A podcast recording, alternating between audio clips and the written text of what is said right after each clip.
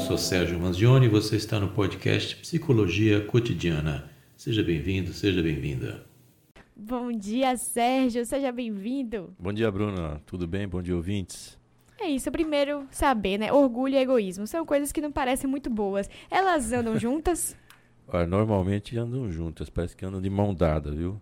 E as duas não são coisas muito boas, não. O orgulho é aquele exagero, aquela forma de se elogiar a si próprio que é muito exagerada. Mas pode ser, às vezes a gente pode considerar isso como uma forma positiva. O orgulho, quando ele é positivo, é quando a pessoa se autovaloriza, que a gente chama de honra própria. A pessoa então vai ter esse orgulho de ter conquistado algo, mas sem o, exagero. Porque esse exagero pode se transformar em vaidade, é a ostentação, a soberba, né? E isso aí vai acabar levando ao egoísmo Então, quando o próprio valor pessoal é superestimado, aí a pessoa acredita ser melhor ou mais importante que os outros.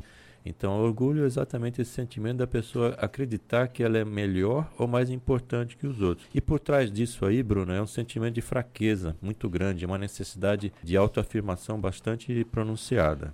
E até que ponto a gente pode considerar uma atitude de autoestima, digamos assim, e uma atitude de orgulho. Por exemplo, ah, eu não vou ceder novamente para essa pessoa que já errou comigo várias vezes. Isso é orgulho. Até que ponto, né, a gente pode determinar isso? A autoestima é algo que vamos chamar assim de auto-amor.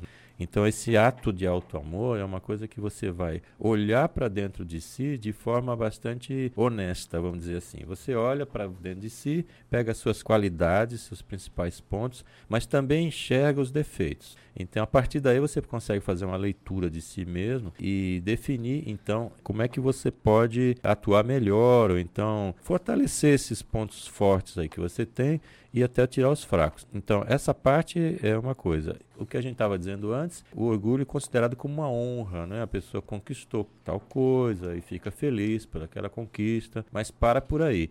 Agora sim, egoísmo. Eu ouvi uma, um pensamento uma vez que eu achei interessante, de que todo mundo toda pessoa ela é egoísta de certo nível, certa forma, porque ela é o próprio referencial dela de vida, ela tá ali tendo ela como referencial. Então, por mais que ela se importe, digamos assim, com outros, há sempre um egoísmo ali. Por exemplo, na luta pela vida, você e outra pessoa precisando sair ali de um lugar incêndio, você vai preferir optar por salvar sua vida. Essa seria a linha de pensamento. Isso procede até que ponto, de fato, a gente tem um pouco de egoísmo na gente?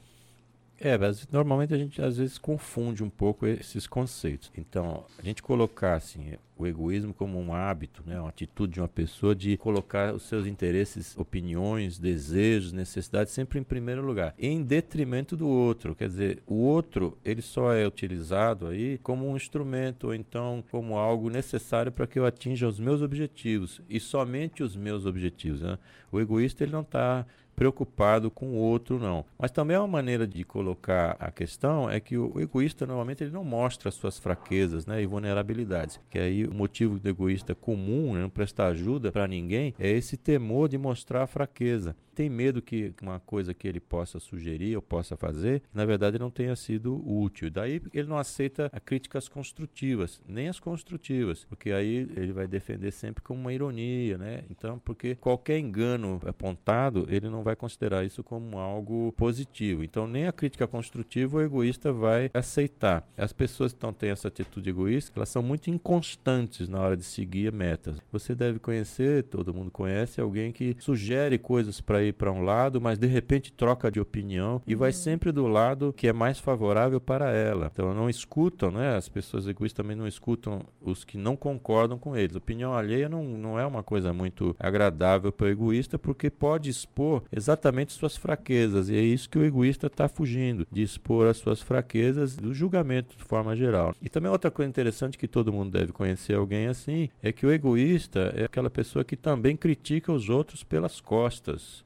Né? Uhum. Né? Aquelas pessoas com atitude egoísta preferem a crítica pelas costas. Na verdade, ela está precisando acreditar, por exemplo, que todas as pessoas. Esse é um exemplo bastante interessante. Que a gente pegar o egoísta, ele acredita que as pessoas pobres são pobres porque não querem trabalhar, porque preferem viver na rua, ou porque não têm força de vontade para conseguir se formar. Então a pessoa sustenta esse tipo de explicação exatamente para se separar mentalmente das pessoas que vivem em condições precárias. Então descarta a ideia de que um dia pode dar uma virada na má sorte, né, levá-las ao mesmo lugar. Então a partir do momento que ela considera por exemplo, que a, a, pobreza é algo que não é o esforço do outro, ela já se separou desse outro e a partir desse momento de separar do outro, já está sendo egoísta. Enfim, falta humildade ao egoísta, humildade assim é uma virtude muito importante para que a pessoa possa evoluir. Agora, você pode contar com um egoísta sempre que você precisar, mas quando o vento estiver a favor dele, se ele estiver realmente tendo alguma coisa boa para poder colher, o egoísta vai ser um grande parceiro. Até porque o egoísta tem medo de arriscar, tem pânico, terror, porque ele considera que o fracasso pode expor ele demais para os outros. O medo do julgamento é muito alto. E você pode ver também que o egoísta, então, ele não tem muita competência para gerar aquilo que ele necessita. É do outro que ele extrai seus benefícios. Muito bem. O egoísmo, né, ele se apresenta de diversas formas diferentes. E a gente vê que é bem a questão do se colocar, né, como prioridade, como pensamento ali supremo de como as coisas devem funcionar e se não é da forma dele, não tá certo, tá errado, tá indo pelo caminho errado. Agora, um ponto que você citou que me chamou bastante atenção é que o egoísta, ele ajuda se ele for ganhar algo com isso. Ele for ganhar algo em, em troca disso. Infelizmente, existe esse ideal de que o brasileiro é assim. Ele vai fazer algo se ele conseguir algo em troca. Ele foi ensinado a agir assim. Procede isso? O brasileiro é um povo egoísta? Ó, generalizar. é sempre uma maluquice, é né? um problema, né? dizer assim, o povo brasileiro egoísta é realmente um problema. Mas a gente pode considerar, sim, porque o que a gente vê na rua é que as pessoas estão hoje em dia muito pouco preocupadas com o que o outro está sentindo. A, a, a, falta de empatia, se colocar no lugar do outro, é algo que está muito aí, a gente vê. Por isso que gerou até esse seu comentário aí, Bruna, porque a gente vê que as pessoas não estão preocupadas com o outro, ou pior ainda, consideram que o outro está atrapalhando. Uhum. Né? E, e, aí, a partir desse momento, diz: bom, eu tenho que me isolar em mim mesmo e, e tocar em frente, o que se dizia muito, né? Farinha pouca, meu pirão primeiro, porque o outro não está atrapalhando. Isso a gente pode ver alguns reflexos aí, trânsito, muitos ambientes de trabalho, a gente vê muitas situações em que a pessoa realmente se coloca sempre em primeiro lugar em detrimento do outro, que é diferente da pessoa se colocar em primeiro lugar, num caso como você citou aí, de um incêndio tal.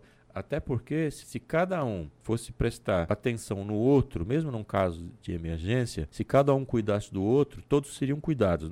Então não haveria grandes problemas. Mas a pessoa cuida de si mesma, esquece do outro, até passa por cima, é, pisoteia, faz o que for para ser necessário. Então existe um limite aí do que seja a luta pela sobrevivência, voltando lá no início do que você me perguntou, seja a luta pela sobrevivência e algo que dá para todos sobreviverem, mas a pessoa despreza o outro, então usa o outro ainda assim. Agora, Sérgio, para a gente finalizar nossa conversa, eu tenho inclusive uma visão bem positiva com relação a algumas questões. Eu acho que, por exemplo, a gente discute cada vez mais sobre empatia, sobre se colocar no lugar do outro, mas pelo que eu vejo da, de grande parte das pessoas que viveram em outras gerações, essas pessoas dizem que as pessoas estão cada vez menos empáticas e menos preocupadas ali com o outro. Isso também tem muito a ver com egoísmo, também tem muito a ver com orgulho. As pessoas estão de fato se priorizando cada vez mais e essa empatia não sai do discurso?